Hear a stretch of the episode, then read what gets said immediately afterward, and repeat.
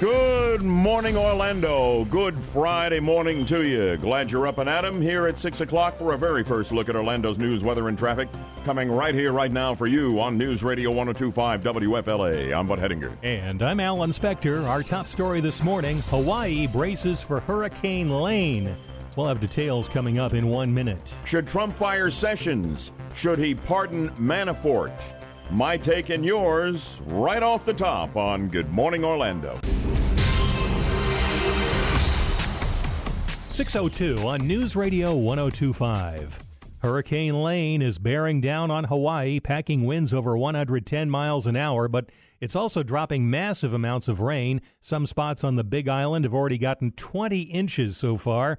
National Weather Service meteorologist Eric Lau says that rain will continue through the weekend. We're going to see that long duration, prolonged, uh, heavy rainfall over the state that heavy rainfall is going to continue moving up the state and the island chain over towards Maui, Oahu, and eventually Kauai. So, you know, that all that rainfall for that prolonged period of time really brings that threat of life, life-threatening uh, flash flooding. Several roads in Hawaii have been closed by mudslides. Storm surges are expected to raise water on the coastlines by as much as four feet above normal tide levels. I'm going to have a live conversation with one of our fine AccuWeather meteorologists at 6:40 this morning also beyond the Hawaiian hurricane, Alan, focusing on what everybody's talking about.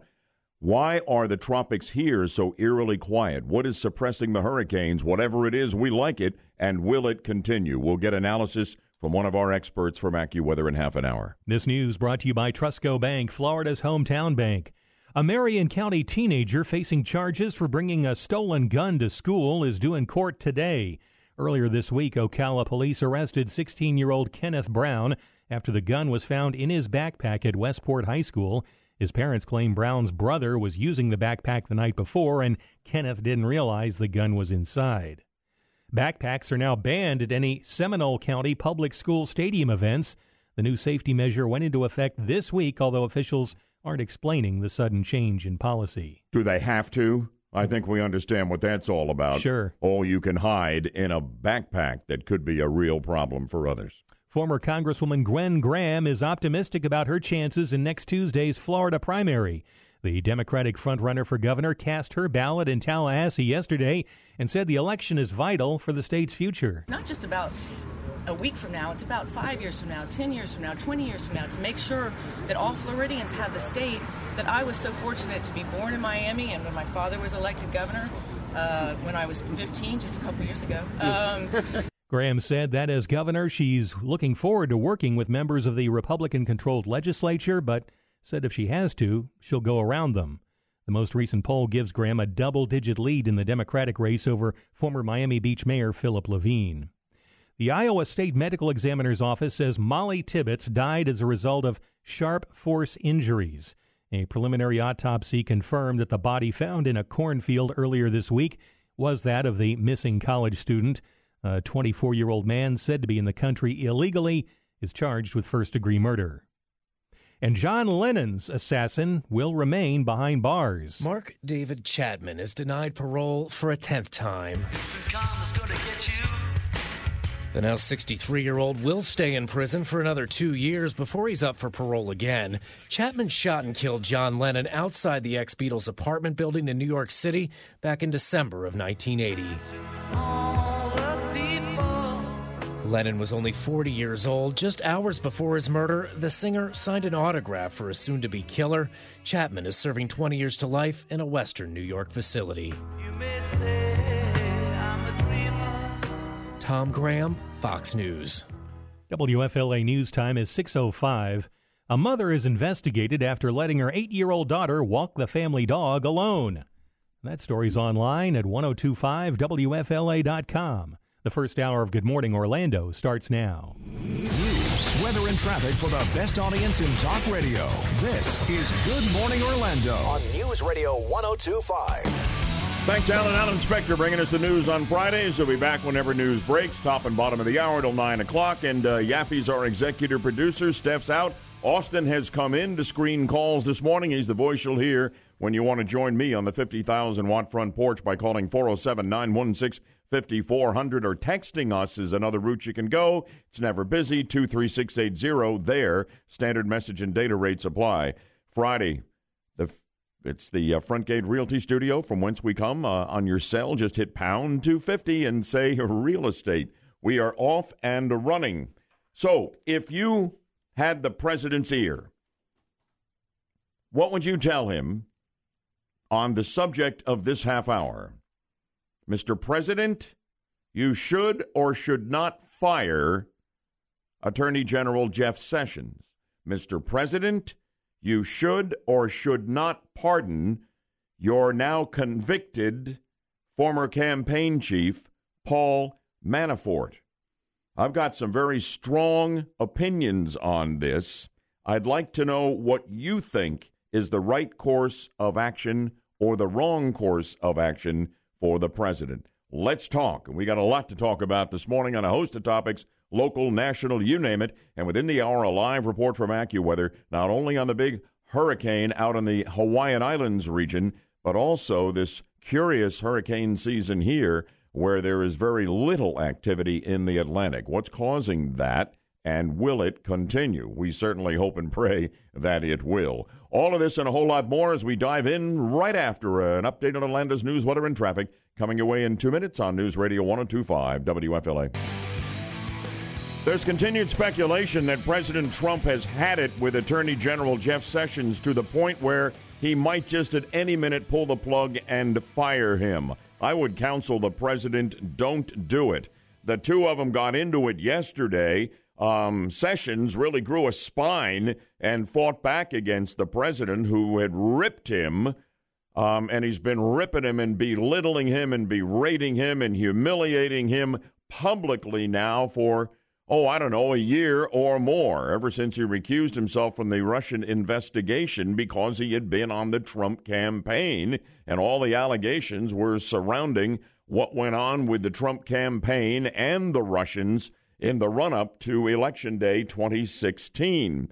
Telling Fox News, the president this week in an interview with their morning anchor Ainsley Earhardt that Jeff Sessions never took control of the Justice Department, that it's an incredible thing, and he went on to say more. Jeff Sessions recused himself, which he shouldn't have done, or he should have told me.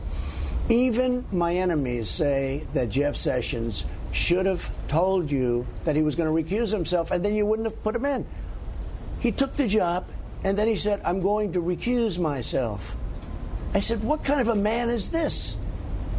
And by the way, he was on the campaign. You know, the only reason I gave him the job because I felt loyalty. He was an original supporter. Mm-hmm. He was on the campaign. He knows there was no collusion. And Sessions countered with a written statement yesterday. He says, I took control of the Justice Department the day I was sworn in, which is why we have had unprecedented success at effectuating the president's agenda, one that protects the safety and security rights of the American people, reduces violent crime, enforces our immigration laws, promotes economic growth, and advances religious liberty. And he went on to say, in a real direct shot back at the president, while I am Attorney General, the actions of the Department of Justice will not be improperly influenced by political considerations. They had a prior scheduled meeting at the White House yesterday on prison reform, and apparently this whole latest dust up didn't come up. I would have loved to have been a fly on the wall. I can't imagine how icy and uncomfortable that would have been. Uh, but the fact of the matter is, Sessions I don't think he's a strong man and a strong attorney general, but he has carried water for the president on the key elements of, of the issues he campaigned on, from immigration to stopping the opioids to whatever it happens to be, to religious freedom.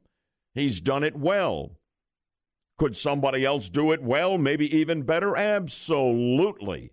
Mr. President, you can't fire Jeff Sessions right now the Senate will come apart at the seams on the Republican side because they like Sessions. He was their colleague for a long time, serving as Alabama senator.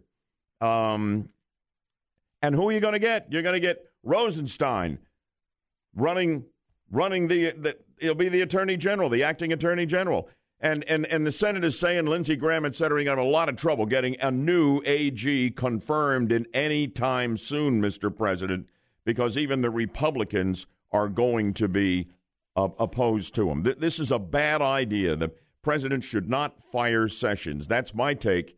Um, if he's going to fire him, it may happen after the midterms. Maybe then it's okay. Between now and then, bad move, Mr. President. I'm glad he hasn't done it. I hope he doesn't do it. And there's talk that he wants to pardon Paul Manafort, convicted of serious crimes that could send him to prison for the rest of his life. His 69 year old former campaign chief, Paul Manafort, convicted by a jury of his peers of multiple financial crimes at the felony level.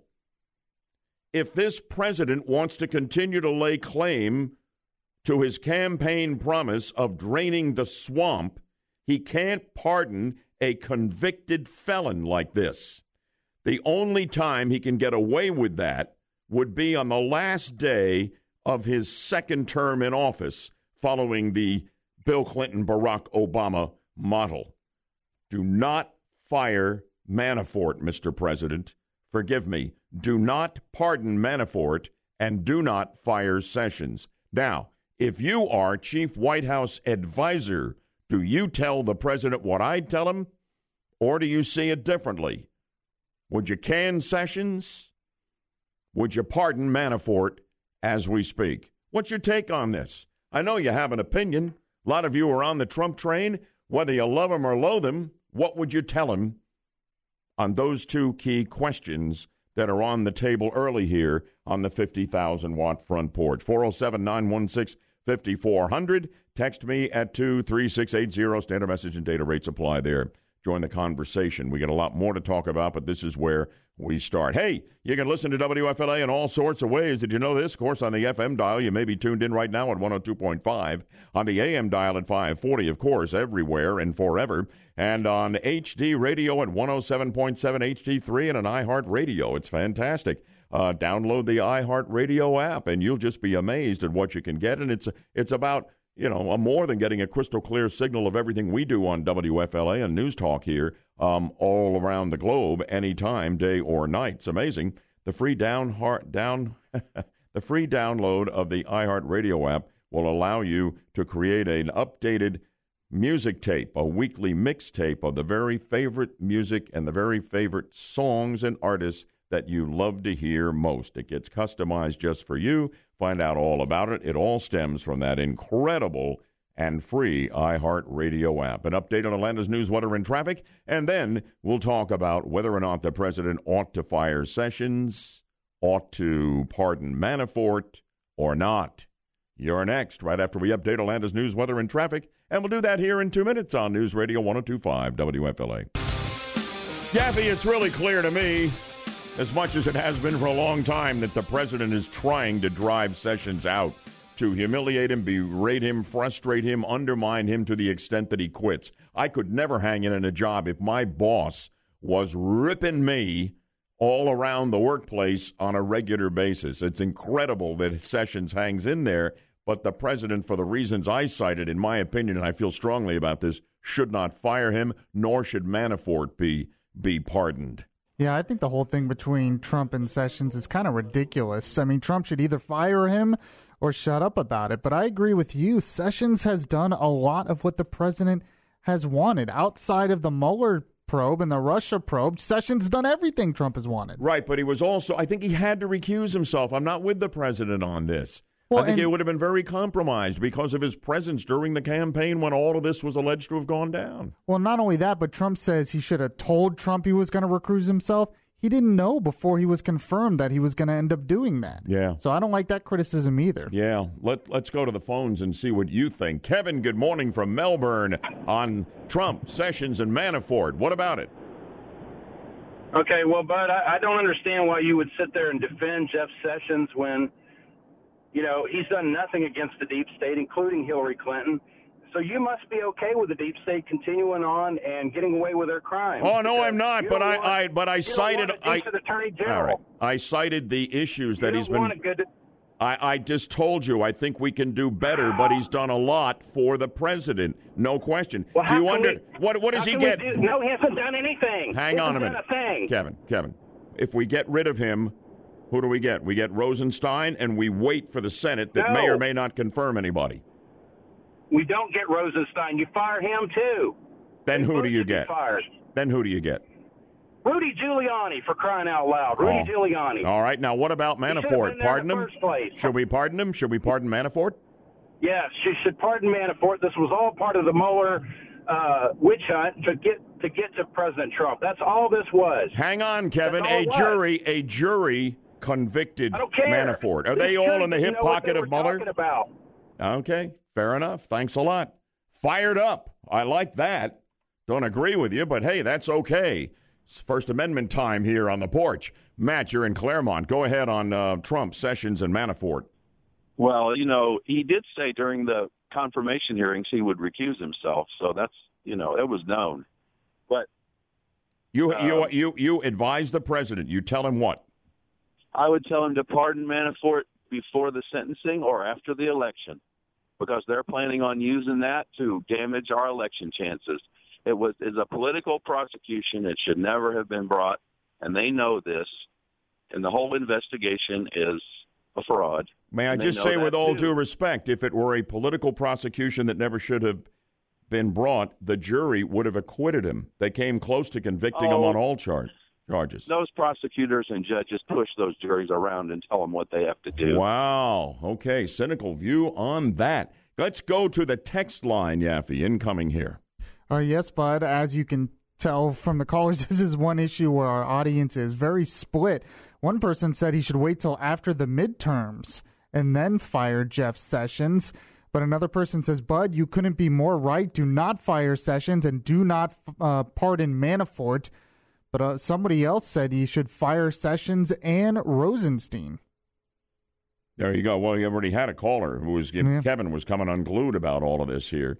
Yeah, Um, people uh, are very passionate about this. Well, they really are. And as a matter of fact, we're going to get back into it and give you folks an opportunity to weigh in in the 8 o'clock hour as well. But I got to stay on the clock.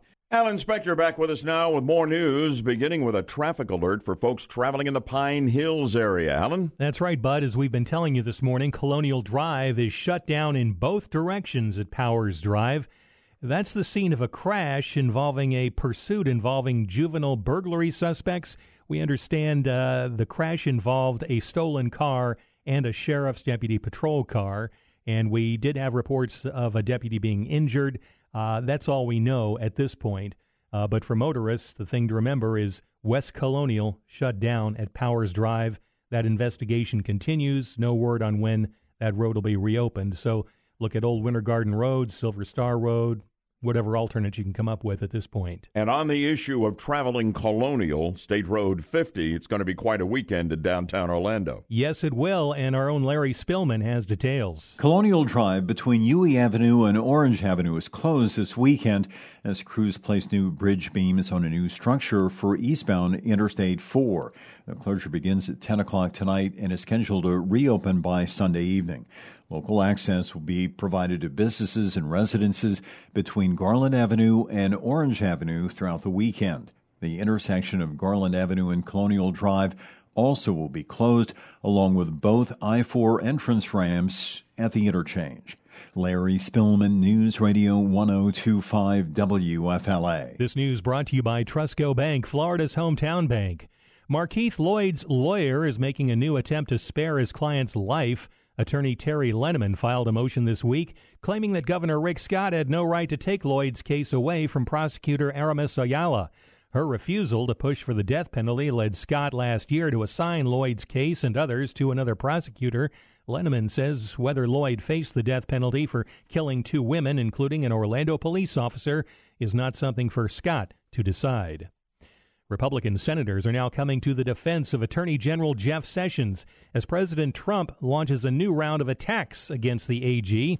In an interview that aired yesterday, the president told Fox and Friends that Sessions never took control of the Justice Department and it's sort of an incredible thing. Nebraska Senator Ben Sasse not mincing words in his response. The Attorney General's job is not to be a political hack.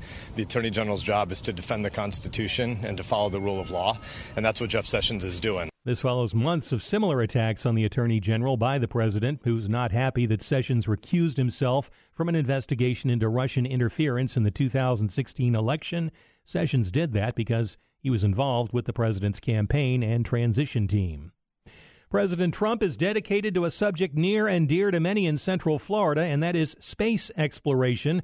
That's according to Vice President Mike Pence, who spoke yesterday at the Johnson Space Center in Houston. Last December, 45 years almost to the minute since Jack Schmitt and Gene Cernan landed on the moon, President Donald Trump signed Space Policy Directive 1. It is now the official policy of the United States of America that we will return to the moon. The vice president's appearance came days after he outlined President Trump's plan for a so called Space Force, a new branch of the U.S. military. WFLA News Time is 636. I'm Alan Spector, News Radio 1025 WFLA. Get these stories and more at 1025WFLA.com. The first hour of Good Morning Orlando continues now.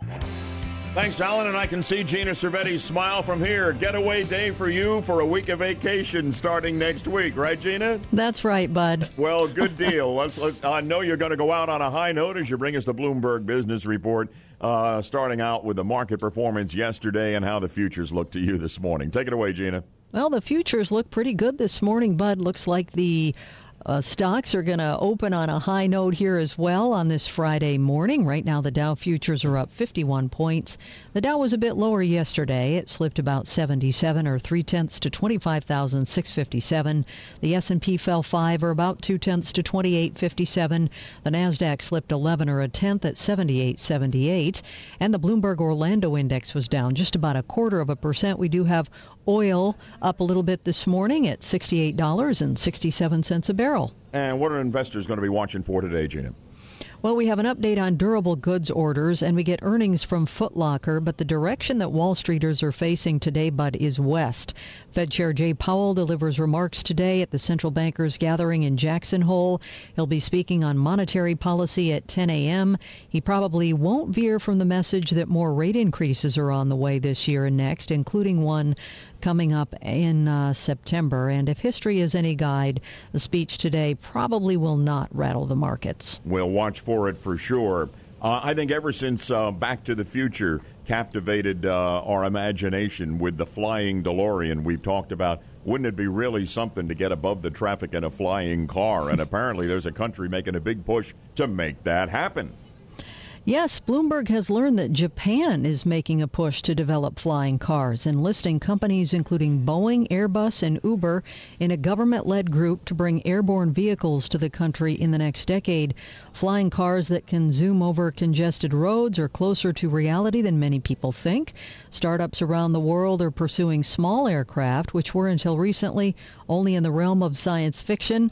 The push comes as Japanese companies already trail their global peers in electric vehicles and self driving cars. So Japan trying to get out in front in terms of the flying vehicles. How about that? And before you go and enjoy your vacation next week, uh, Gina, um, you've got an item here that really pinned my ears back for a moment. Something about Apple being toppled. But I don't think you're talking about the company. It's small nope. a. You must be talking about the fruit. That's right. Now I know oranges are front and center where you are. Yeah. But uh, apples, of course, very popular with a lot of people. Remember the old adage, the apple a day. Mm-hmm. The Red Delicious had dominated grocery selection for decades, but now it cedes the crown to the Gala apple as the nation's most popular variety. I think Galas are great. Oh, they're delicious, aren't they? Yes. You're very good. And um, the U.S. Apple Association says that U.S. growers this year will produce about 6% more boxes of the Gala apples, but 11% fewer than Red Delicious. Granny Smith will edge out Fuji for third place. The group says consumers are seeking out sweeter tasting varieties. And by the way, Bud, yeah. China is the world's biggest apple producer, followed by the U.S., Poland, Italy, and France. No kidding. I've never associated China with apples. I was surprised by that, too. I learned so much when you drop by. We all do. Gina, enjoy your well earned vacation. We'll have one of your great members of your team joining us for the Bloomberg Business Reports next week in your absence at 635. Take good care. Be well, Gina, and uh, come back to us safe and sound a week from now. Will do, Bud. Thanks. Yeah, you bet. Coming up here in a moment, a live report on the big hurricane bearing down on the Hawaiian Islands, but also we're bringing our AccuWeather meteorologist on to answer a question I think we've all been contemplating. Why is it so eerily quiet in the Atlantic right now as we approach the height of hurricane season. What's causing that? And is there any hope that it will persist for another month or two and get us off the hook for this year on hurricane threats in this part of the world. So we have a live report on that. Don't miss it. Coming up right after we update Orlando's news, weather, and traffic for you. And that'll occur here in two minutes on News Radio 1025 WFLA. So, what's going on with that big hurricane bearing down on the Hawaiian Islands? And what's going on with our hurricane season here? It's eerily quiet out in the Atlantic. We'll get a handle on all of that now as we bring in AccuWeather meteorologist Carl Erickson live. Carl, thanks for joining us on Good Morning Orlando. Sure thing. Good morning. So, what about Hurricane Lane? What's going on out there? I think it's well, weakening, but uh, what is the latest? That's right. Hurricane Lane right now, the eye of the hurricane about 200 miles south of Honolulu right now. It is tracking off to the north around 6 miles per hour.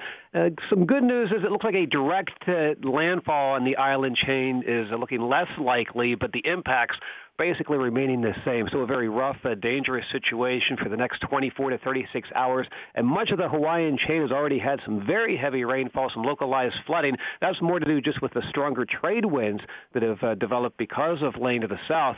Now, later on today and through Saturday is when the worst of the weather will impact the island chain, especially uh, where Honolulu, uh, uh, Maui, and on northward into the westernmost island. That looks to be the location where the uh, hurricane will make the uh, closest proximity later on today into Saturday. Now, it was a Cat 5. Now, what? how strong are the winds? Is it Category 2, Category 3, and what about rainfall?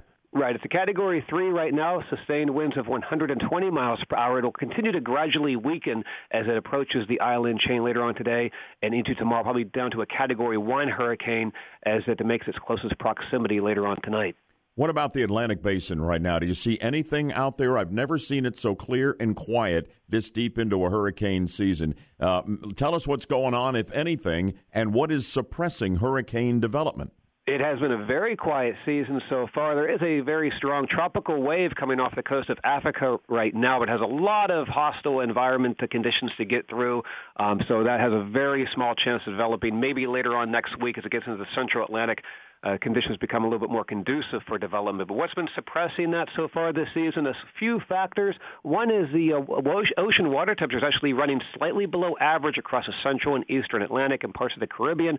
But more importantly, some very strong wind shear. Those uh, winds aloft, which would basically rip the thunderstorms away from any developing uh, low pressure area. Those have been in place, along with a lot of dry air and the Saharan uh, dust uh, coming in off of Africa. All of that has combined to really suppress tropical development development this year. Do you expect that AccuWeather that that will continue through the peak of hurricane season, or could this all change overnight? Well, some of our computer models indicate that these conditions, those strong, uh, the strong wind shear, and some of that dry air, may begin to lessen as we go into next week and the following weekend. But it's a very small window because once we get past um, mid to you know late mid September, those strong winds typically come back uh, across uh, the fall months. So a very small window for development. The closest thing would be that tropical wave coming off the coast of Africa right now. But I don't see any uh, signs of uh, significant development here, at least for the next uh, five to ten days. Well, that's the news we wanted to hear, and thank you for coming on with us, AccuWeather meteorologist Carl Erickson. We always appreciate you and your team at AccuWeather. Thank you so much. Thank you very much. Coming up, Gallup poll asked this question, and how would you respond to it? What is America's number one problem now? 407 916 5400. Text me at 23680. Standard message and data rates apply. I want to hear from you. I'm polling you on that question. I'll tell you what the Gallup results say. 407 916 5400 or the text line 23680. So, if Gallup polled you and they did a national survey, which they do on a regular basis, and asked you what's the number one problem facing America today, how would you respond? I'll tell you what the poll says nationally and we'll get your take on it here. Number one right now, the problem is the government. 21% told Gallup pollsters that dissatisfaction with some facet of the government or poor leadership in the government is the most important problem in the U.S. today. Immigration and illegal aliens came in second at 16. And this is interesting. Tied for third, racism and race relations tied for fourth, respect, health care, and the economy. How could anybody put the economy that's roaring like we've never seen before on a list in the top five of problems in this country. Number five was moral decline and unemployment. And Yaffe and I have told you repeatedly that we consider the greatest problem America has to be the deficit spending and the national debt. Where did that come on the list, Yaffe? How far down was that? 300 something? Yeah, it was like 1,526. Doesn't even show, does it? Yeah, no. What would you, would you still continue to say what you and I have agreed on for a long time that that's really the biggest problem and nobody sees it, nobody thinks about it, nobody feels it, but it's the greatest threat to America as we've known her. Yeah, it is. Although I would have to put a lack of God in society up there too. Yes, so would I and increasingly so. I think we see the scourge of that all around us. Right. It all began when we took God out of public schools in the 1960s, and now we've got him removed from the public square and about everywhere else they they can get that done. Now, what about the text line incoming on the question of the hour? Pegged to the Gallup poll, what's America's number one problem? Actually, a lot of different answers for this today, Bud. One person said illegal immigration. Another person said Democrats. That's the biggest problem. So there you go. Another person Good. said Good. moral decay. Yeah. Another person said health care. Another person said uh, the number one issue are people who don't support their president, adults acting like two year olds. There's a lot of that going around. Yeah. There's a lot of that going around. One one interesting answer. One person said lobbying is America's number one problem. That almost every problem we have has to deal with lobbyists. Mm-hmm. Yeah. Yeah. People using money to influence lawmakers and votes. Yeah. Yeah. Twas ever thus. We've had that since the dawn of the Republic. I'm not saying it's not a problem Yeah. because it most certainly is.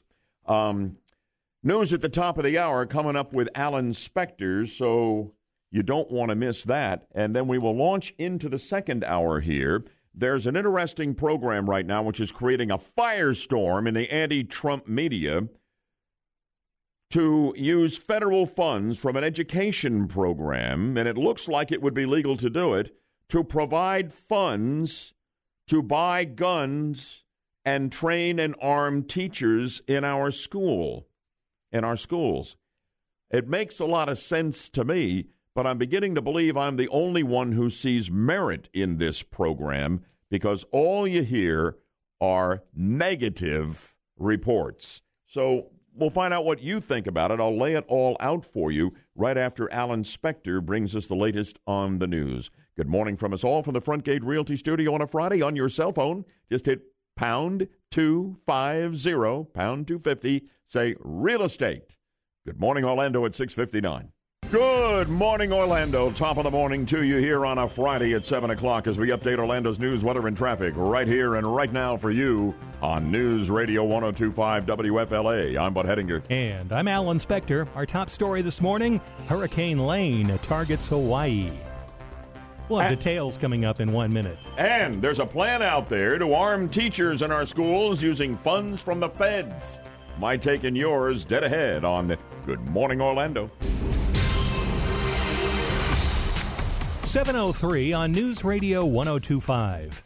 Hurricane Lane has been downgraded to a Category 3 storm as it hits the islands of Hawaii, but the state's governor, David Ige, is warning residents not to underestimate the weather. Hurricane Lane is still a dangerous and powerful storm, and so we are asking all of our residents uh, statewide to uh, pay attention, listen to the updates and the forecast.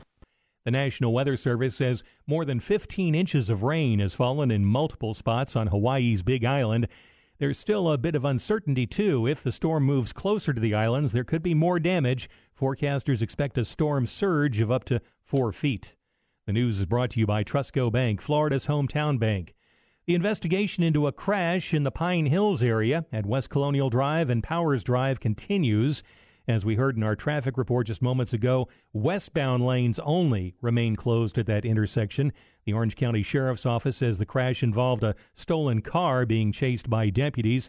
Three juveniles believed to have been involved in residential burglaries were injured, along with the passenger in a car they hit, along with a sheriff's deputy.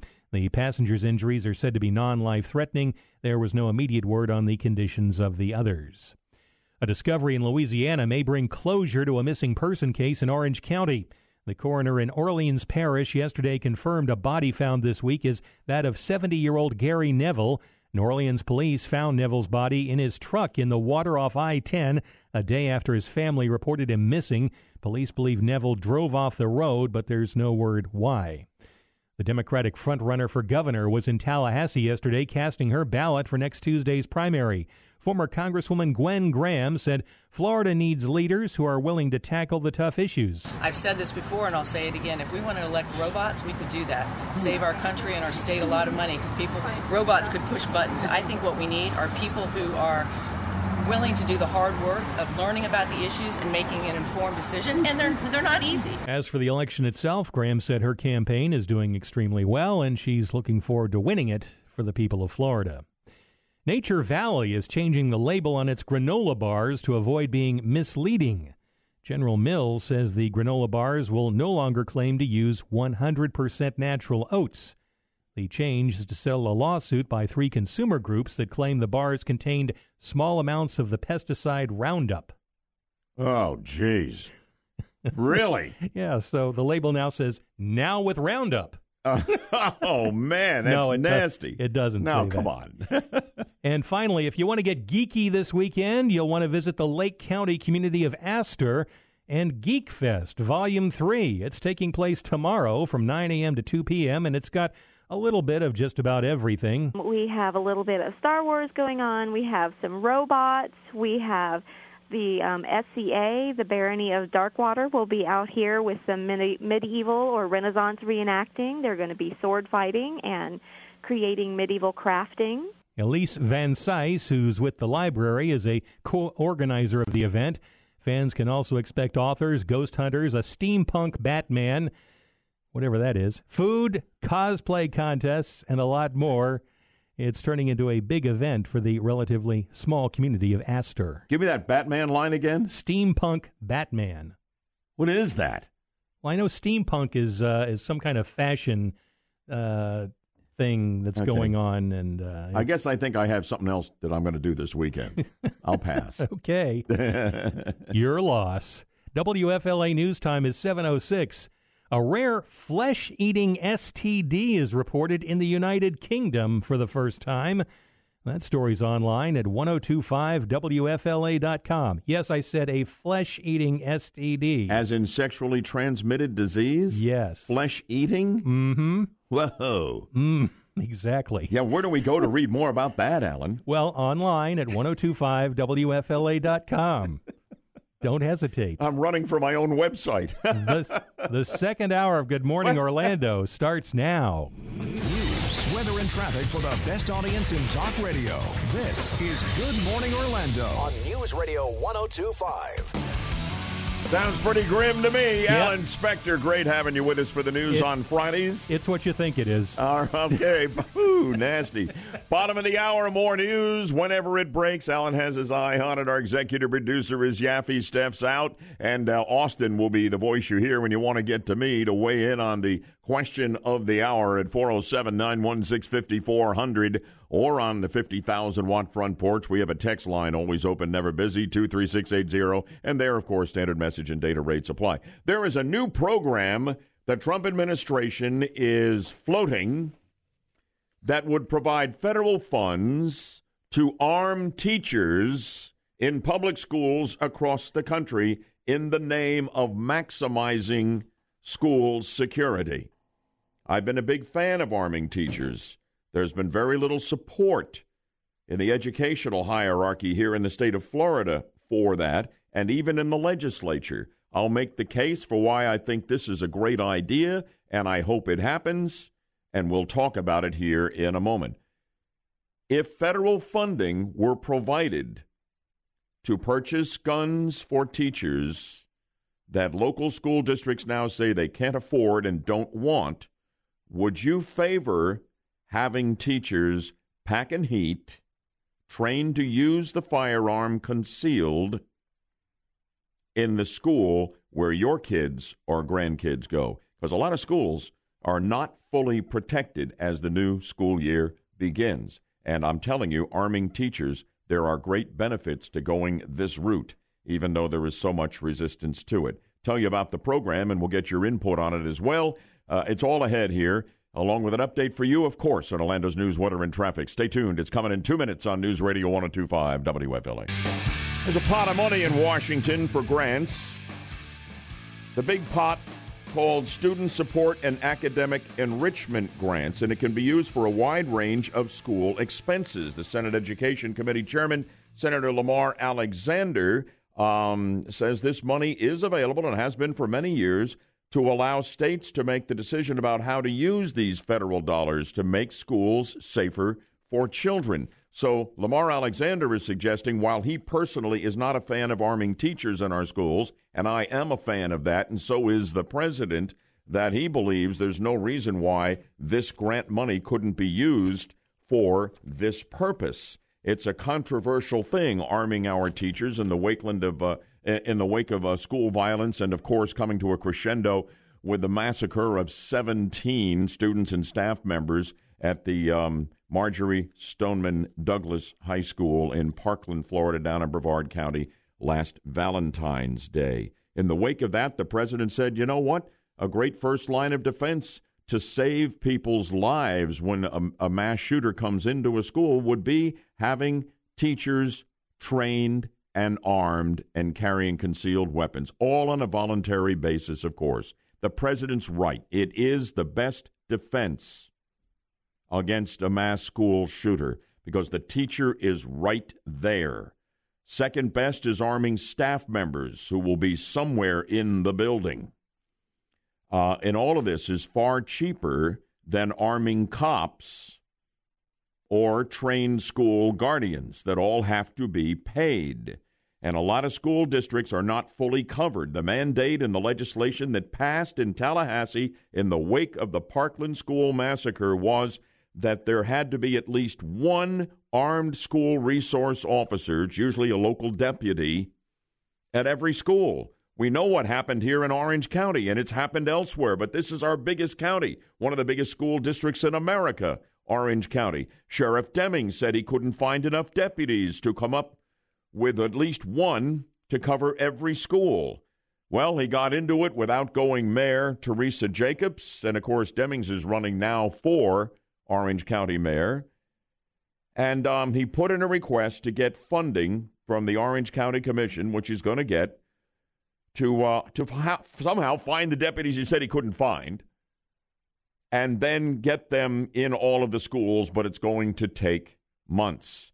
To me, it's unconscionable that the school year opens not only with Orange County, but many, many counties here not having what anyone would call adequate security. And one of the things that could have been done and can still be done, and with federal funding, there wouldn't be an argument that we can't afford it locally. If this grant money is flowing from the feds and made available here, we could get our teachers on a voluntary basis armed and trained to carry their weapon. And, and of course, nobody would know what teachers were armed, and it would be a deterrent for anybody coming up to shoot uh, in to shoot up a school. And if somebody does come in, if you have armed teachers, you have the better chance than through anything else I can think of to cut down the killer and save some, if not all, the lives that would otherwise be lost. So, what about it? Do you favor this grant money from the feds being used to buy guns and armed teachers in the schools of America, and most particularly where we live here in Central Florida. I want to know your take on this. This is an important story, and we're talking about it here on the 50,000 watt front porch with the smartest audience in talk radio. So you should be heard, and you will be if you call me now at 407 916 5400 or go the text line route at 23680. Standard message and data rates apply there. So, Yaffe, we've talked about it. There's been enormous resistance here and across the land to arming teachers in the wake of the Parkland School massacre. Uh, the president believes that it's the best way to harden our schools and, and, and, and, and deter people from coming in and save lives if they do with with with mass murder on their minds. Um, I, I back the president on this. I've been an advocate of arming teachers. Uh, federal funding, grant money could be available for this. What do you think, and what do the texters say? Um, I agree with you. I'm all for arming teachers. That being said, I don't know if I want the federal government involved in this. I think the federal government's too involved in local education, anyways. I just want them for the money on this one, Yaffe. Uh, I just want the pot well, of money opened up. That's all. But I don't want the pot of money open up. I want them to stop spending money. Okay, it's going to be spent on something. It's there. It's not going away. But at any rate, the texters say what? Uh, yeah, one person says, I'm absolutely in favor of teachers being trained and armed in schools. Who better to protect the children? Traditionally, it was the teachers who protected kids. And Joe from Titusville, though, raises a question in this regard. Welcome to the conversation. Good morning to you, Joe. Good morning, Bud. Yeah, I, I had a, a few questions. One of them is Has Florida passed a law shielding the teachers from liability in case something goes wrong, a kid gets injured uh, due to, you know, crossfire or something? That's a good and question the, I don't have the answer to, but I'll try to and, find it for you. And the other thing is, is are they going to pay teachers more? And being that I went to law enforcement training, how how long is the training? Because a lot of people think they can do the job, and then when it happens, they panic and you know bad things happen. So. Uh, well, they, I, I do. I don't know that they pay the teachers anymore if they do this. I don't believe that's part of it. And of course, arming teachers was rejected by the legislature arming staff members is allowed here. So we don't have the arming teachers option right now in the state of Florida. But anybody who who is trained, staff or teachers, uh, they go through more training than a than a like a, a cop would go through, and they're not going to green light them to carry concealed in the classroom unless they demonstrate the ability to handle a situation like this as best you can test for such a thing. Yeah, well, yeah. I, I hope they're real careful on it because there's some really good, you know, shoot no shoot scenarios that law enforcement uses. And when I went to law enforcement, it was six months. Mm-hmm. Uh, so, you know, on how to handle people and how to conduct yourself. And, and, I don't know. If there's a guy who blasts open your classroom door with an AK 47, I don't think you have much of a decision to make except take the gun out and put it through a bullet right through his head, if you can do it. True, but if he's in a hallway and and you have to mm-hmm. go down the hallway to sure. stop this guy, there's a there's a way and methods in which you you go down hallways and and and yeah. I, I'm I'm just saying, you know, I I, I received the training and. It, it's tough, and a lot of people panic under under under pressure. You yeah, know? you do raise some very thoughtful questions here, Joe, as you generally do, and I thank you for for that. Um, again, there is no perfect solution to this. Okay? There isn't, you know? But just because we don't have a perfect solution doesn't mean we shouldn't go for the best solution. I've always believed that the option of arming teachers on a voluntary basis was the very best line of defense to save lives when a mass killer comes into a school. Bottom of the hour, Alan Spector bringing us the news on Fridays. Of course, as always, part of a major downtown Orlando roadway is going to be closed this weekend. You need to know about it if you're going to be anywhere near the city beautiful. And a Trump ally has been granted immunity. Good morning, Orlando, from the Front Gate Realty Studio. On your sale, it's pound 250. Say real estate. As we say, good morning, Orlando at 730. Bottom of the hour on a Friday. We're glad you're with us. Alan Spector's joining us with a news update, and we have a couple of important stories for drivers who are going to be navigating one of our busiest thoroughfares, State Road 50, aka Colonial Drive. What's the latest this morning on the problem we had uh, out in the Pine Hills area? Well, that uh, shutdown at uh, West Colonial and Powers Drive continues, but only in the westbound lanes at this point. Westbound traffic at uh, Colonial and Powers still closed as they investigate a crash that involved juveniles apparently in a stolen car, mm-hmm. and these mm-hmm. juveniles are believed to be have been involved in uh, residential burglaries. Yeah. Do we have a deputy hurt in this? Is that right? Yes, that's what we understand, yeah. and we don't have a condition on the deputy. Uh, we understand a passenger who was hit by the stolen car mm. in another vehicle uh, is going to be okay. The three juveniles, we don't know their condition yet Got at it. this point. And for folks who are coming into Orlando on 50 out in the Pine Hills area, the eastbound lanes still still open. You- Eastbound is open. got it. Okay. And uh, Colonial Drive between Hughey Avenue and Orange Avenue is closing this weekend as crews place new bridge beams on a new structure for eastbound I 4. The closure begins at 10 o'clock tonight. It's scheduled to reopen by Sunday evening. A local access will be provided to businesses and residents between Garland Avenue and Orange Avenue throughout the weekend. The intersection of Garland and Colonial will also be closed, along with both I 4 entrance ramps at the interchange. This news brought to you by TrustCo Bank, Florida's hometown bank. Federal prosecutors are granting immunity to the publisher of the National Enquirer for providing information about hush money payments made during the Trump presidential campaign. David Pecker met with prosecutors after his company, American Media, was mentioned in the case against former Trump lawyer Michael Cohen regarding an illegal campaign finance payment to a former Playboy model. American media reportedly paid for the Playboy model's story in order to keep an alleged affair with Trump from going public. Meanwhile, that guilty plea from Michael Cohen has prosecutors in New York City considering charges against the president's business organization. The Manhattan District's Attorney's Office may pursue criminal charges against the Trump Organization over hush money that Michael Cohen paid to adult film actress Stormy Daniels, who claims to have had an affair with the president. The company noted the $130,000 reimbursement on its books as a legal expense. The New York Times reports prosecutors claimed the payments were hidden through a legal retainer agreement, which did not actually exist.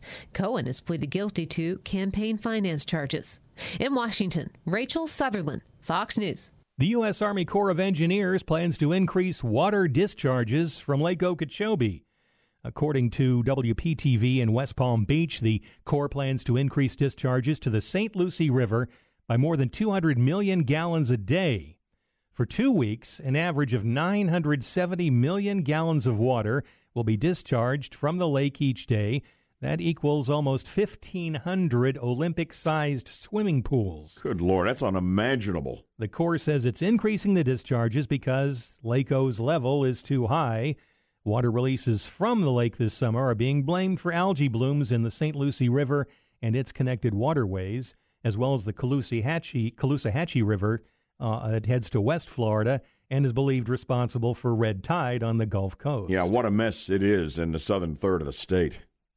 Elsewhere, Bud. Yes, sir. Time to whip out your waffle maker. Yes, yes. I, I haven't done that recently. It- well, it's National Waffle Day, so this would be the day to do it. This uh, holiday marks the anniversary of when the first waffle iron patent was issued in 1869. The first frozen waffles came out in 1953, and the first Belgian waffles debuted in 1964. The many flavors of the popular breakfast dish include cinnamon sugar, blueberry, chocolate chip, cinnamon roll, and Nutella. I love waffles. I remember them as a kid. It was such fun. Because You you know you'd you'd flip it one side, flip it the other, and go back. It's the coolest thing making waffles at home. We Well- don't we don't do it anymore. Waffles are great because the way they're made, the butter just sinks right into the holes there, the channels in the syrup in the waffle, and then the syrup goes on Yeah. top. To me, that's all you need. You don't need these cinnamon flavored and uh, chocolate chip waffles. You get your plain waffle, you get your butter, you get your syrup, you're ready to go. You know what's really good on a waffle? Eggs. Put eggs on top of a waffle. What? That's really good. What? Who does that? You do that, obviously. I do that. Well, I've eaten eggs and waffles together. I don't necessarily put the eggs on top of the waffle. Austin, you're in for Try it. Steph this morning. You a waffle guy? I love waffles. I, I think waffles are great, but the egg on waffle, it's Oh, odd. Okay, you're all judging me now. Fine. I see. What I remember when I was a kid, and I think we've overcome this right now with the different surfaces and you know and the sprays and all of this kind of stuff. That stuff would get stuck in the waffle iron. And I can remember my mother and father like chiseling the stuff out of there. You know, it was tough to get a good clean waffle, but when we got them, they were good. Anything else going on? We cover all the big stories here, as you can hear. Well, the world's first beer hotel is opening in Ohio. okay. It's called Brewdog's Doghouse. The Columbus Inn will feature a beer tap in each room and a shower beer fridge in each shower. Whoa. 32 rooms will fill the facility, and when guests check in, they get a free beer. so far, more than 500 people have booked reservations at the hotel. It opens on the 27th, so just a few days away. But does that hotel have pan- or have waffles? Because the best part of staying at a hotel is the waffle maker. That's right, down in the in the kitchen, That's the complimentary right. breakfast. Way I don't to- know. Way to tie it all together in a neat package, Sure, Austin. We and that beer that. will go right into those little holes and just kind of be there just when you need it, Alan. Ah. It all it's a seamless thing. You this know, is the all best flows National together. Waffle Day ever. It is. We're very excited to bring it to you here. Thanks, Alan. Alan Spector with the news, top and bottom of the hour on a Friday, and whenever news breaks, he'll fix it. When I bring you the news, it's broken. okay, buddy, he's coming back. We continue from the Front Gate Realty Studio on your cell. Hit pound 250, say real estate. Once a day, every day, we put a great prize up for grabs on our sound judgment game. Company says you're eligible to win it if you haven't won sound judgment in a month, okay? If you love Led Zeppelin, you're going to an amazing live night of music here at Hard Rock. Led Zeppelin. Okay? And that's the prize. Free tickets, 407 916 5400. 407 916 5400. If you haven't won in a month, you're eligible. It's been a red hot prize. You need to call now. Don't wait. The lines will jam up. 407 916 5400. 407 916 5400 for free Led Zeppelin Hard Rock tickets. 407 916 5400. We'll get to the game right after we update Orlando's news, weather, and traffic, and I'll do that in two minutes for you on News Radio 1025 WFLA. I happen to have a hurricane related question for you on sound judgment. We're playing the game, the contestants are lined up. And Austin, let's talk a little bit more about that fabulous prize they're playing for. Their prize that they are playing for is a pair of tickets to Classic Albums Live. It's Led Zeppelin Houses of the Holy at Hard Rock Live on Saturday, September 8th. Tickets are on sale now. Visit 1025 WFUFLA.com, keyword events for more info. Led Zeppelin and Hard Rock. I mean, the music of Led Zeppelin all night, and these amazing evenings of music are just legendary at Hard Rock. You're going on us if you're our winner. If you're trying to get in to win, a wrong answer will open a line and you can grab it quickly. If you're faster than everybody else, you'll still have a chance to win in a later round at 407 916 5400. So, as Hurricane Lane barrels through the Hawaiian Islands, we take note of the anniversary of Hurricane Andrew, the Category 5 storm that tore through South Florida on an August 24th that became an absolute nightmare for everyone in its path. Listen to some of the sound and the fury of Andrew. Then use your sound judgment to tell me the year Hurricane Andrew scored a direct hit just south of Miami. The beginnings of Andrew. Uh, this is just one little squall. We have much more to go. People talk about like a tornado that sounds like a, a freight train or an airplane going right by you. Well, this was that kind of sound, but it just seemed to always get louder and louder. I mean, it is blowing out there. I certainly have never seen anything like it before. We can feel our ears constantly pop. Winds outside, I think, are at least 110 miles an hour or more. Aaron, are you okay? But a lot of folks were not okay. Give me the year of Hurricane Andrew, and you're our winner. Let's start just because we can on line four this morning. Go ahead, line four. Yeah, I'm going to take a wild shot at it and say it was 1987. That is a wild shot. You're not that far off, but I can't give you the tickets. Thank you. 407 916 5400. There's your open line. You better grab it. Backing it down to line three, the year of Hurricane Andrew on this date. 1989? No, but you're closer. 407 916 5400. Line two, take your best shot. Uh, 1992? We got a winner. August 24th, 1992. Congratulations. You're going to the big Led Zeppelin night at Hard Rock. I hope you're pumped. Yes, I love Led Zeppelin. Oh, it's going to be great for you. What's your name, my friend? Uh, Buddy. Buddy. I like that. I like that name a lot. That's what they called me when I was a kid. But they still call you that today, huh? Uh, yeah. it's okay. It's a good name. It's a good name. Hey, listen, where, where are you calling in from this morning, buddy? Uh, Belle Isle. Terrific. Great having you on the program. Hope you have a great weekend, and uh, I'm going to put you on hold so you can talk this over with Austin, and we'll make arrangements for you to get our prize. Okay, buddy?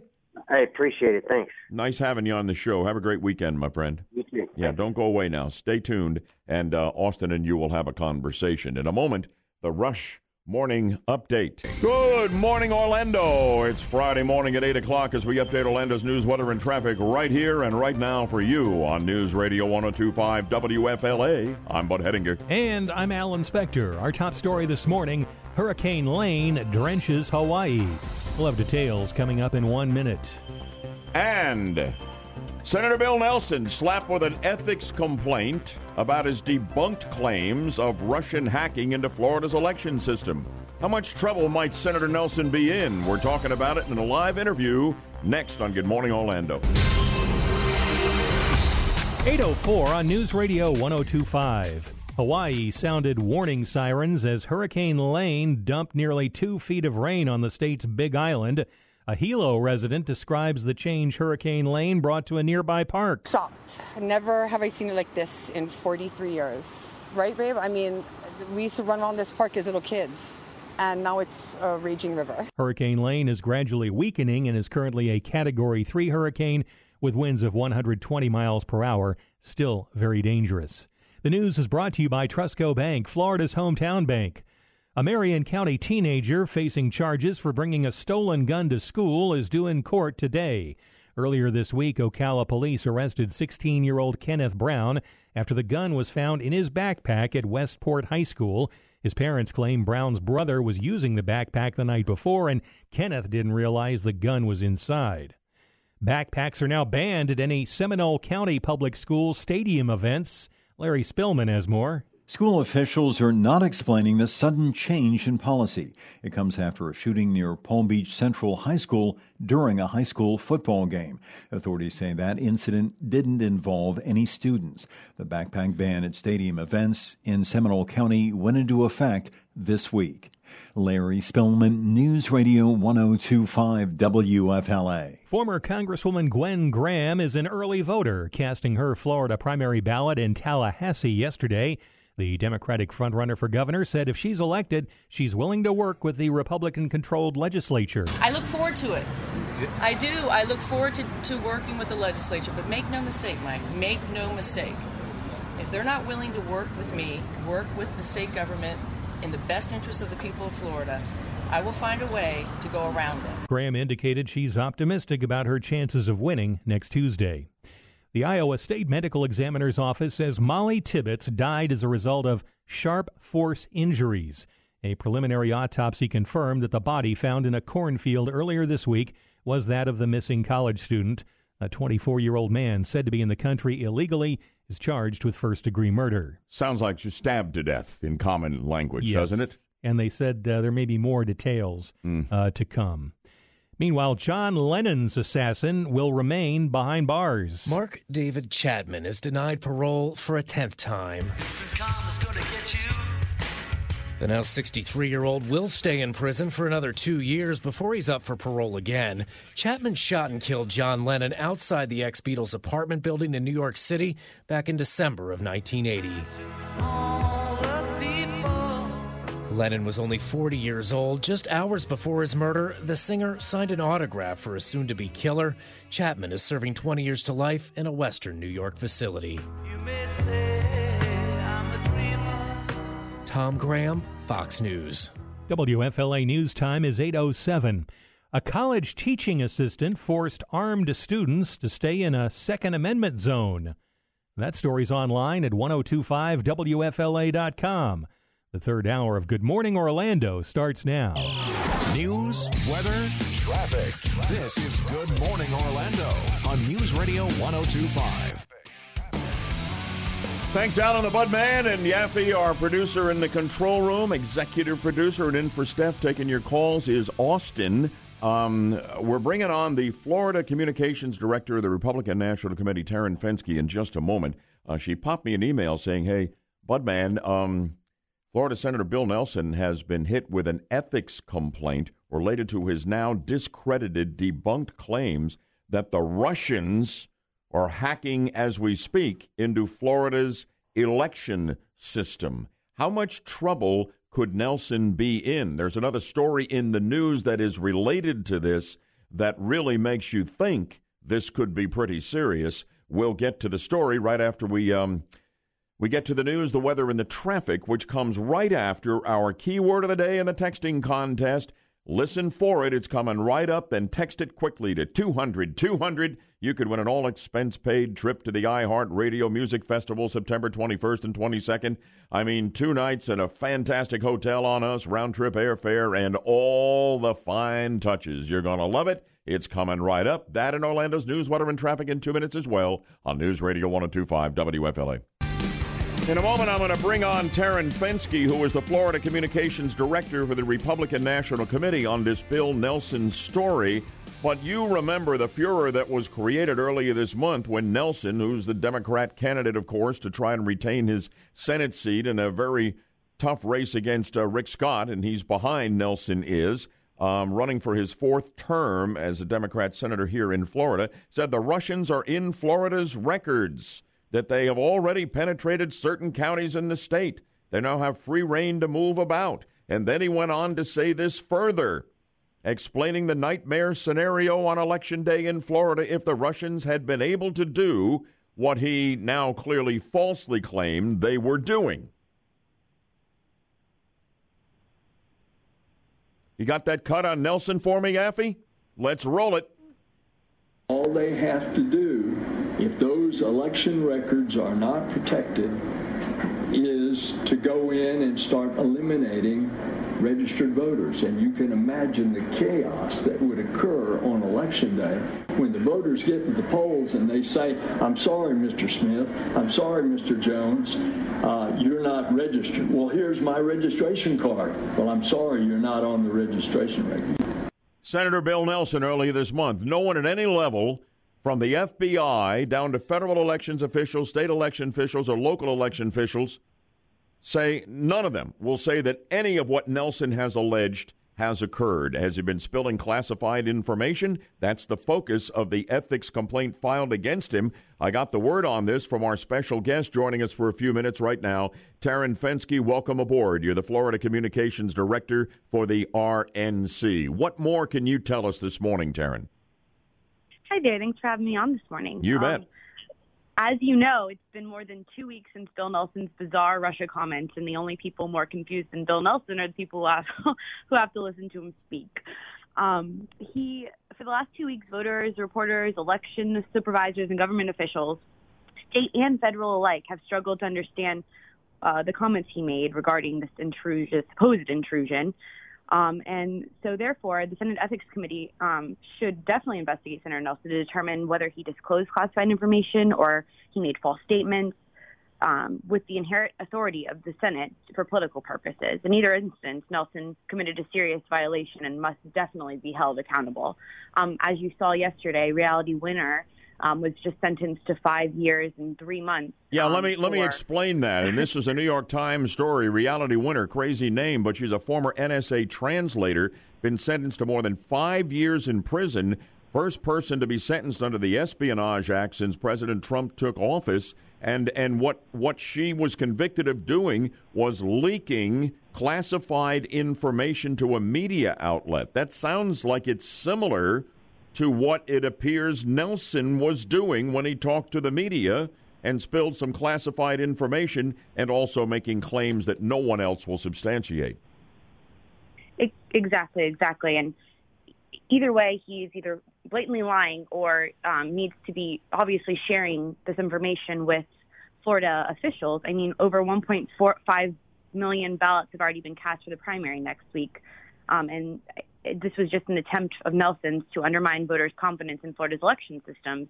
It's irresponsible, it's reckless, and it's long past time he provides a full explanation for his confusing comments. I'm sure the Democrats will say it's all just election politics, you know, to to to further um, cripple uh, Nelson's uh, chance for reelection. But uh, how serious a problem could this be for Nelson? I mean, the Republicans control that Senate Select Ethics Committee here. What's going to happen now, in your view? As as you know, I, I'm definitely going to leave it up to the ethics committee. However, I, I definitely believe that, in regards to reality winner's situation, I, I can't see them not investigating. I mean, it is a very serious claim, and it did create a lot of chaos for local supervisors' elections, voters here. Um, and so I definitely think that he should be investigated. I mean, could he wind up in the same boat as uh, as that gal uh, going to the slammer for five years the for, for giving classified information when she worked with the NSA as a translator to a media outlet? I mean, could could is there any scenario in which it gets that bad for Bill Nelson? Uh, I, I don't know the ins and outs of all the uh, Senate ethics, you know, investigations. However, I could I I see now why he's tried to shut his mouth about this because he keeps digging himself in a bigger hole, and I believe he's getting worried that, you know, he could be in big big trouble. Before you go, Taryn, um, do you have any reaction from the Nelson camp to the ethics complaint being filed? No, we do not. And the last I've heard um, was that reporters have reached out for comment and they have not responded. So we will definitely stay tuned and I will keep you updated. And I want to thank you for that. Uh, the Florida Communications Director, Republican National Committee, Taryn Fenske. Thanks for coming on. Good morning, Orlando. I appreciate it. Thank you so much for having me. You bet. How about that? 407 916 5400 if you want to react to that. And text line 23680 where standard message and data rates apply. Um, I don't know. It's hard for me to imagine Bill Nelson winding up in a slammer for five years.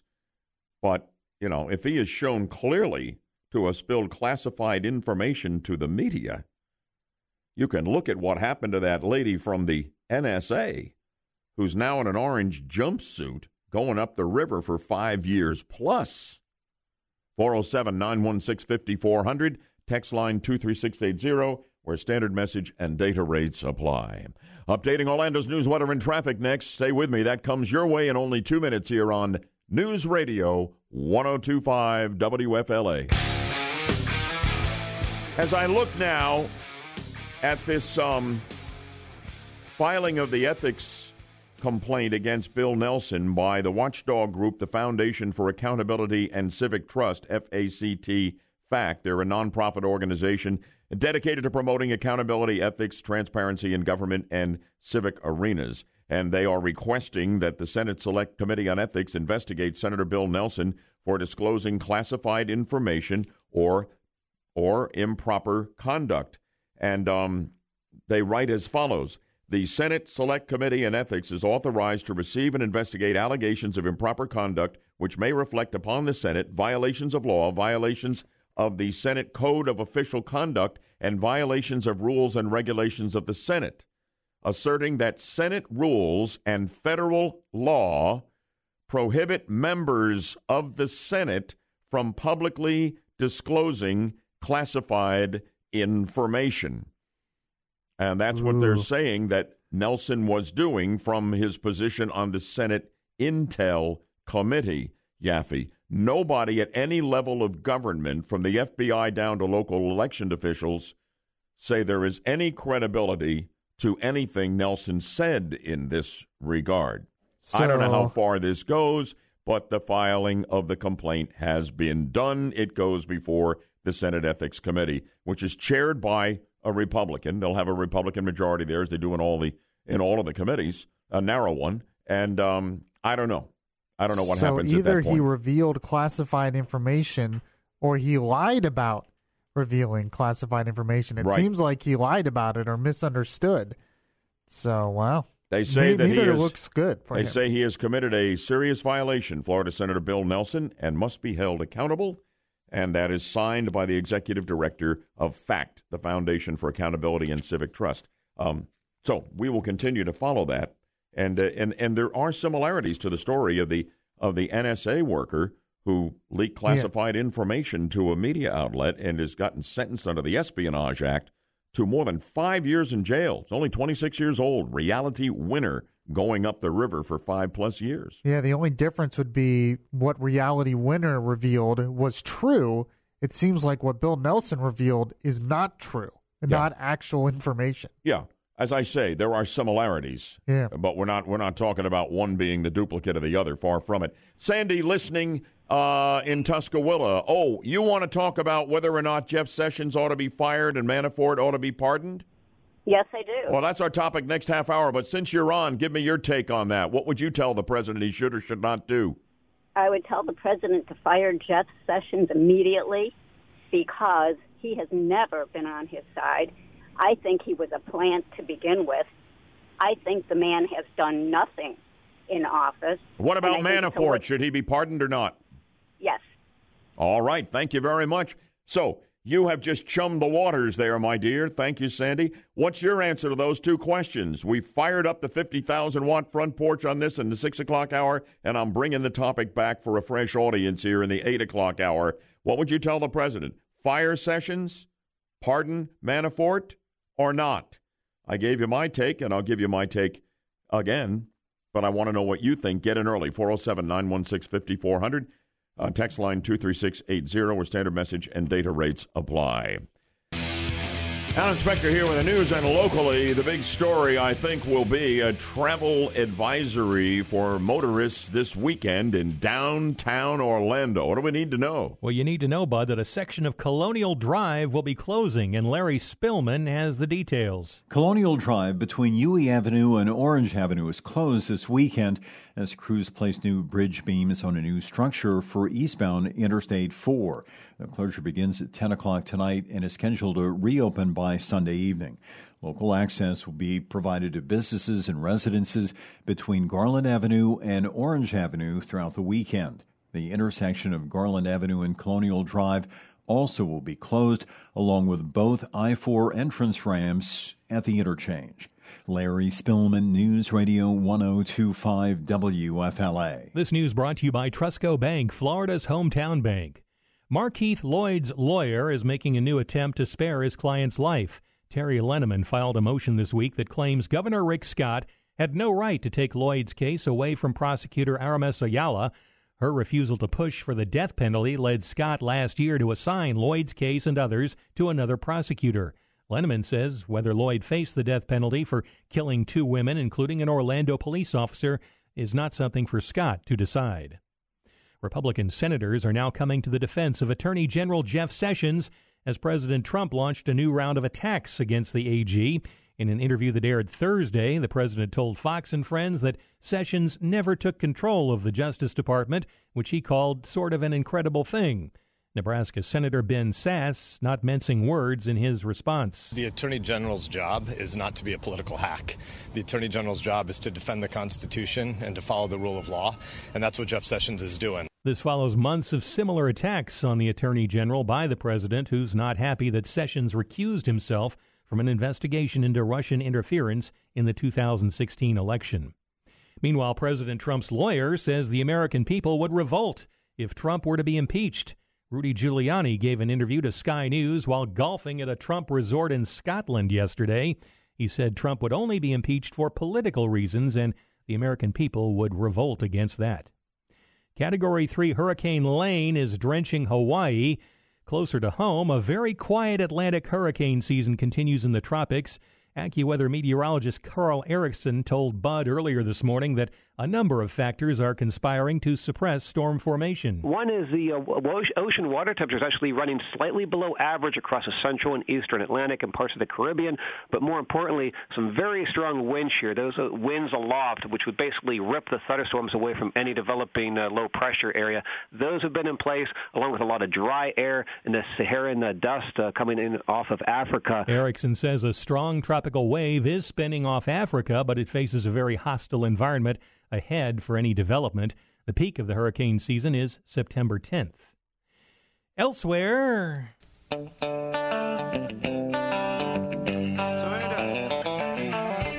The guitarist for Lynyrd Skynyrd, who wrote the famous opening riff for this song, Sweet Home Alabama, has died. Oh boy. Ed King was 68 years old.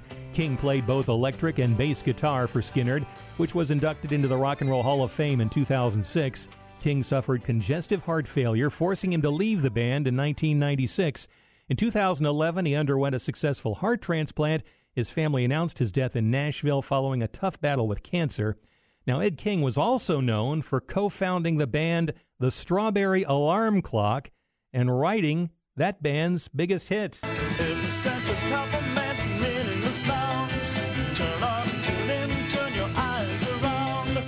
Strawberry Alarm Clock, Incense and Peppermints from 1967. Oh, I'm sad to see him go after all the health problems that he's had for so many years. Yeah. But boy, I haven't not heard Strawberry Alarm Clock in a long time. I always thought that was the kookiest, most memorable name, you know, for a band when it came out. Strawberry Alarm Clock. It was crazy, but you couldn't forget it. And that song was huge. Well, that was from the psychedelic era, so it kind of fit in at the time. I think you're right. I think that's exactly what that was all about. Sometime deep into the 60s, I think, maybe, huh? In other music news, some big names in R&B will reportedly perform at the upcoming Aretha Franklin Memorial. TMZ says a stellar lineup has been announced for the tribute August 30th in Detroit. The stars include the Four Tops, Gladys Knight, Ron Isley, and Johnny Gill. Franklin died last week, of course, after a long battle with pancreatic cancer. Mm-hmm. And now for something completely different. Officials say an abandoned KFC in Arizona has been hiding a drug smuggling tunnel. A former owner of the restaurant in San Luis was arrested last week after police found drugs in his truck.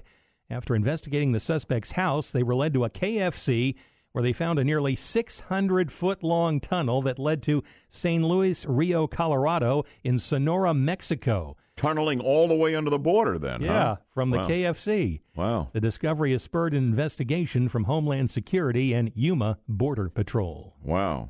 Gee whiz. More, Wait. more than meets the eye at your local KFC, apparently. More than 11 herbs and spices, you know. amazing. The amazing the story. colonel has a lot of secrets. No question about it. Great having you with us, Alan. Hope you have a great weekend. Thanks, buddy. You too. All right. We're not done yet, though. The hottest topic for the phones all morning long is coming roaring back. I know Trump wants to fire Sessions. I think he's trying to get him to resign, and he won't. They got into it yesterday. I don't think Trump should fire Attorney General Jeff Sessions, at least not now, and I will tell you why. I also don't think that he ought to pardon his old campaign chief, now convicted of multiple felonies, Paul Manafort. There's some thinking that he wants to pardon him. I think that would be a disaster for the president, at least if he were to do it any time soon. But a lot of folks didn't agree with the Bud man, and some of them tried to tear my head off on the 50,000 watt front porch in our 6 o'clock hour. Ouch. Passions Passions were running high. So you tell me should the president fire Sessions? Should he pardon Manafort? 407 916 5400. Text line 23680, where standard message and data rates apply. So that's where we're headed right after we update Atlanta's news, weather, and traffic for you in two minutes on News Radio 1025 WFLA. So Trump and Sessions got into it yesterday before they had a meeting on another matter, prison reform at the White House, where apparently none of this um, uh, animosity between the two came up. It is reported. Um, of course, you know that Trump's been on fire about Sessions, uh, who recused himself from the Russian investigation because he was part of the Trump campaign, and all the Russian investigation had to do with allegations of collusion and whatever during the Trump campaign. I think I think Sessions had to do that. Trump's still angry about it, continues to berate him, hoping that he can't take it anymore and he's going to resign. Um, yesterday, uh, he made the point that. Uh, that when Sessions came in, he never got control of the Justice Department. And the president went on to say this to Fox News going further. Jeff Sessions recused himself, which he shouldn't have done, or he should have told me. Even my enemies say that Jeff Sessions should have told you that he was going to recuse himself, and then you wouldn't have put him in. He took the job, and then he said, I'm going to recuse myself. I said, What kind of a man is this? And by the way, he was on the campaign. You know, the only reason I gave him the job because I felt loyalty. He was an original supporter. He was on the campaign. He knows there was no collusion. Normally, Sessions just rolls over for the president. Not yesterday. He issued a statement saying, "I took control of the Justice Department the day I was sworn in," um, and and he also, uh, you know, said this: that while I'm Attorney General, the actions of the Department of Justice will not be improperly influenced by political considerations. So it was back in your face, Mr. President. The reason he can't fire Sessions here is what do you what happens if he does that? Beside the firestorm that will erupt even in the Republican-controlled Senate and, and Sessions was a senator and much loved by most of the Republicans in the Senate. They're not going to they're not going to confirm a new AG that Trump likes in any timely fashion. Believe me, and maybe never. And who do you have running the show? You got Rosenstein? Really? I don't think that works. Also, pardoning Manafort, a convicted felon, and trying to lay claim to the fact that you're in Washington as the outsider, as the president has been, to drain the swamp. This guy's the symbol of the swamp, a convicted felon. Okay? And um, who, who, who, who stuck it to the taxpayers of this country. If he's going to pardon Manafort, it can't be until the last day of his second term. Now it would be a political nightmare, and I'd have a huge problem with it on the reason that for the reason I just cited. All right, I've set the table. Um, uh, we got Wendell, we got Charlie, we got Edmo, we got other all kinds of folks that want to weigh in. Be quick and focused because I'm giving you the last segment on this. And the text line open, never busy, two three six eight zero. Standard message and data rates apply there. If the president, if you were advising the president, what would you tell him to do? Fire Sessions or not? Pardon Manafort or not? And why? I'll give you 30 seconds a pop on this, so be ready to go when we continue right after we update Orlando's news, weather, and traffic in two minutes. To the phones, the question Should the president fire Sessions? Should he pardon Manafort? Charlie's in Belle Isle. You're on with a Budman. Charlie, go. I, I think Sessions should be fired after the election. It's much bigger than uh, Sessions. This is about justice for Hillary and all her, you know, Marxist buddies. What about Obama. pardoning Manafort? Um, I could care less. Thank you. Let's go next to Karen. Good morning. You're on with the Budman from Orlando. Quickly, please, Karen. Good morning. Yes, yes, he should uh, pardon Manafort, and yes, he should fire that pathetic Jeff Sessions. And Lindsey Graham and Senator Grassley now agree with uh, Trump that he should get rid of Sessions. Did you know that? Well, uh, I think that Graham said that he thinks along the way he's going to need a new attorney general, but I don't think he, he, he attached any urgency to that. And also, you can make a, a like Dan Bongino said. He's a regular uh, on on uh, Fox News. He said they can make a felon out of anybody, even you. All right, thank you. I appreciate you. On the text line, Yaffe, quickly, what's coming in? Uh, the audience is split on this. Some people, a lot of people are saying you should do it after the midterms, but one person says fire sessions now should have been done a long time ago. What do you think, Mike? No, I don't think he should fire him. I- I'm with you. I completely agree with you on this. And the pardoning of Manafort? No, no, that'd be an awful decision right now. It's a symbol. He's a symbol of the swamp for crying out loud in every Yeah, way. And it was a jury of his peers who convicted him. It wasn't a plot by the Democrats or Mueller. I mean, uh, the, the, the jury convicted this guy. It had nothing to do with the campaign. Thank you very much. That as well. Hey, it's Free Movie Friday. Enjoy movies on the weekend. There are new ones opening all the time. Put yourself in the running to go for free. Thanks to our good friends at Atom Tickets. Here's your chance to win free movie tickets. Are you ready? Text them now. Text record R E C O R D to A T O M one. That's two eight six six one for your chance to win and download that Atom Tickets app. It is amazing all the things you can do so quickly, so conveniently. The Atom Tickets app, where you can browse movie titles, buy tickets, and more. Want to thank Austin for coming in on short notice in Steph's absence and doing a great job screening calls on a very busy morning on the 50,000 watt front porch on a host of topics. Alan Spector doing a great job as always, bringing us the news on Fridays, and Yaffe, my executive producer. I don't know how we'd do a show like this without him. From all of us, thanks to you, God bless you, and God bless America.